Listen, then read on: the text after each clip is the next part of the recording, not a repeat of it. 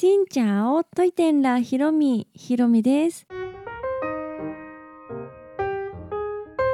金曜日になりました。皆さんおはようございます。10月もはい真ん中に差し掛かっておりますがこの土日にですねアマゾンのプライム感謝祭っていうのが行われるそうです。私は結構ネットで買い物することがコロナ禍がね多くってめちゃくちゃ楽天を使っていました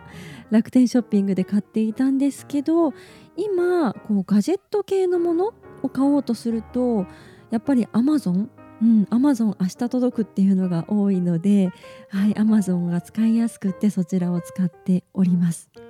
で、そのアマゾンの大きなセールっていうのが年に2回ぐらいあるみたいなんですけどそれとはちょっと別に Amazon プライム感謝祭っていうのがこの週末に開かれるみたいです。どれぐらいお安くなっているかは分かりませんが近々これ欲しいんだよねっていうものとかがあったら是非はいチェックしてみてください。事前にエントリーとかしたりとかあとプライム会員の人じゃないとできなかったりするのでちょっとそちらも見てもらって Amazon の買い物してみてください。というわけで今日はですね前回のベトナム航空のプレスツアーの最終日ホーチミンの最後の日についてお話をしようと思います。この最終日の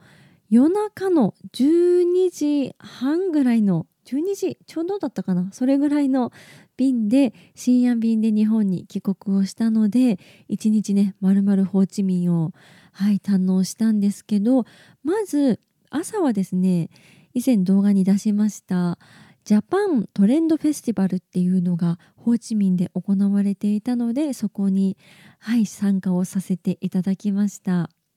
というのがベトナム航空さんがスポンサーになっていらっしゃいましてフェスの名前通りですが日本のトレンドとか最近のこう先進的なものアニメ漫画あと音楽とかデジタルコンテンツを通じてこうベトナムの若者に日本の文化を身近に感じてほしいみたいな感じのイベントです。なので日本といえばやっぱりこうアニメうん、アニメが一番強いんじゃないかなって思うんですけどフィギュアとかそういう最近のちょっとねよくわかんない 感じのキャラクターのグッズとか売ってあったりしていました。よくわからないって言ったらちょっとね あれなのでワンピースとかあのピカチュウとかあと何があったかなガンダムとかいうのもありました。でベトナム人はね結構「ドラゴンボール」とか好きみたいで最近の出てきたキャラクターも結構浸透しているし昔の私が生まれる前にできたようなものでも結構身近に感じてる人は多いんだなという感じもしましたそして日本から前田敦子さんとか森崎ウィンさんとかが来られたりしておりましてはい盛大に開かれておりました。そしてそこの会場からタオディエンというエリアに移動してランチをいただきました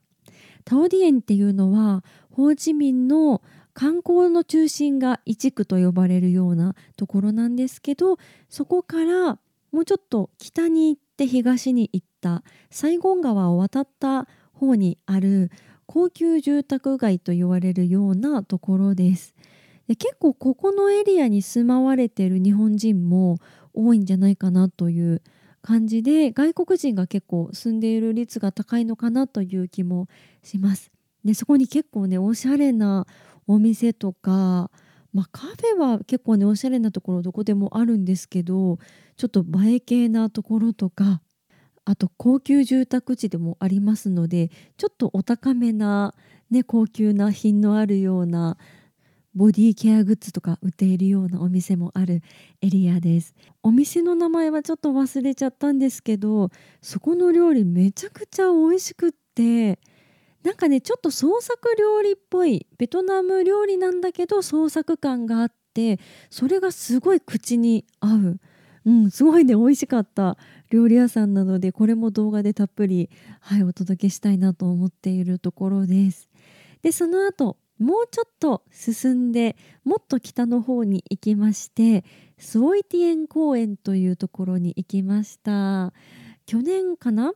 このスウォイティエン公園動画に出したと思うんですがそこの一番奥にあるワニ釣りに今回行きました。スウォイティエン公園自体はなんか摩訶不思議な感じのテーマが全然定まってないようなテーマパークみたいな ところなんですけど、まあ、スオイテン公園に行くというよりかはワニ釣りに行ってみようということでワニ釣りに行ってみました。で私前来た時にここのねワニが剥製のワニ偽物のワニが結構いるんじゃないかと思っててっていうのがめちゃくちゃなワニの数なんですね。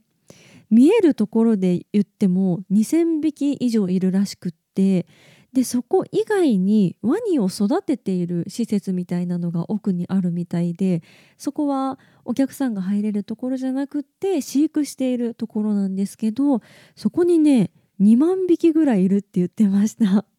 すごいですよね。でお客さんに見えるこの2,000匹ぐらいいるワニの中でもなんだろうこう陸にいて口をパカッて開けて止まってる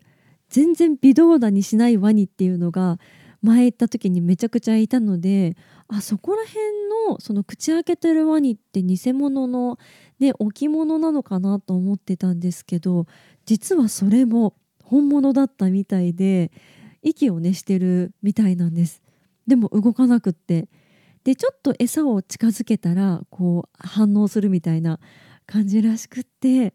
今回も本当にすごい量のワニと、まあ、戯れてはいませんが ワニに餌をあげて、はい、ワニ釣りをしてきました。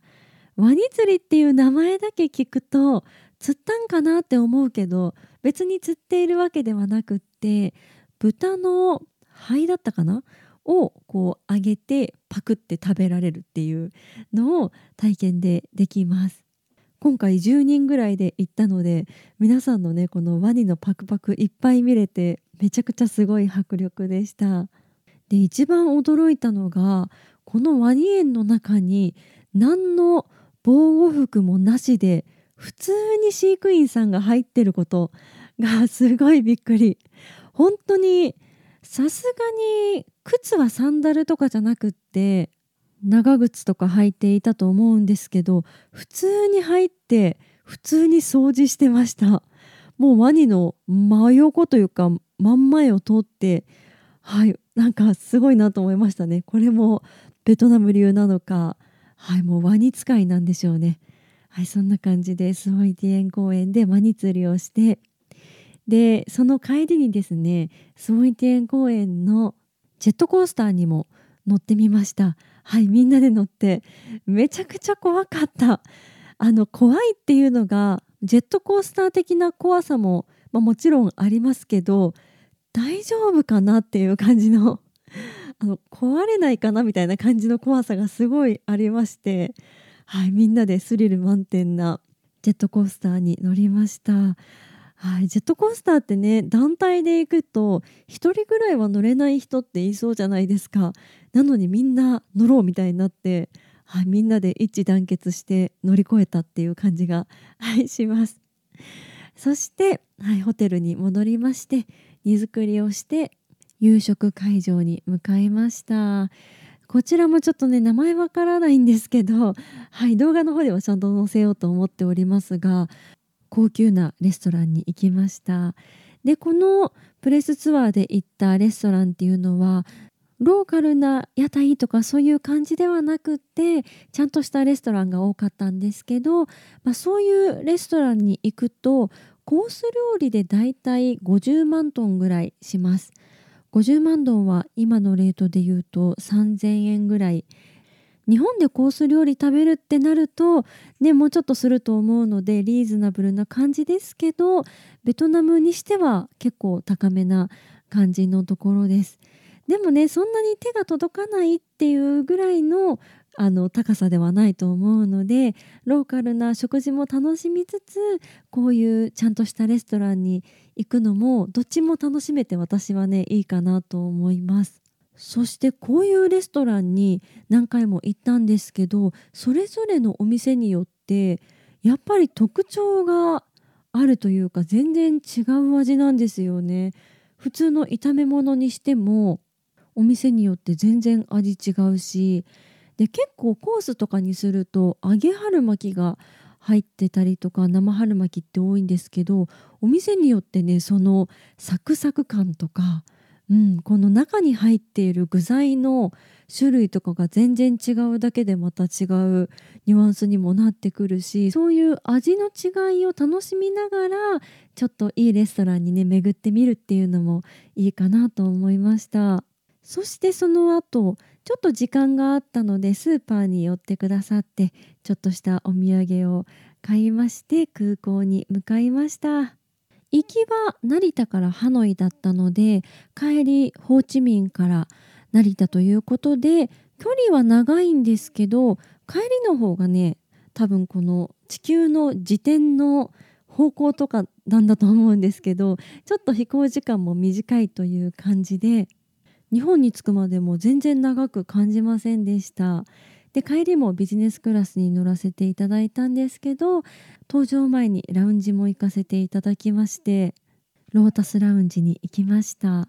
でタンソニャット空港の国際線ターミナルのロータスラウンジってどうやら2つあるみたいで地下の方とちょっと上の方にあるみたいで私はねちょっと知らなくってチェックインの時にお兄さんが教えてくださった上の方のラウンジに行きました。でラウンジに行ってこの私ツアーでですね一滴もビールを飲まなかったんです。でちゃんと取材しなきゃと思っていたのでお酒を控えていたのもあったんですが最後せっかくなのでバーバーバー飲もうと思ったらなんとバーバーバーなくってね。南の方のビールだから絶対バーバーバーはあると思ってたらなくってちょっと違うちょっとドイツ製っぽいのかちょっとベトナムじゃなさそうな感じの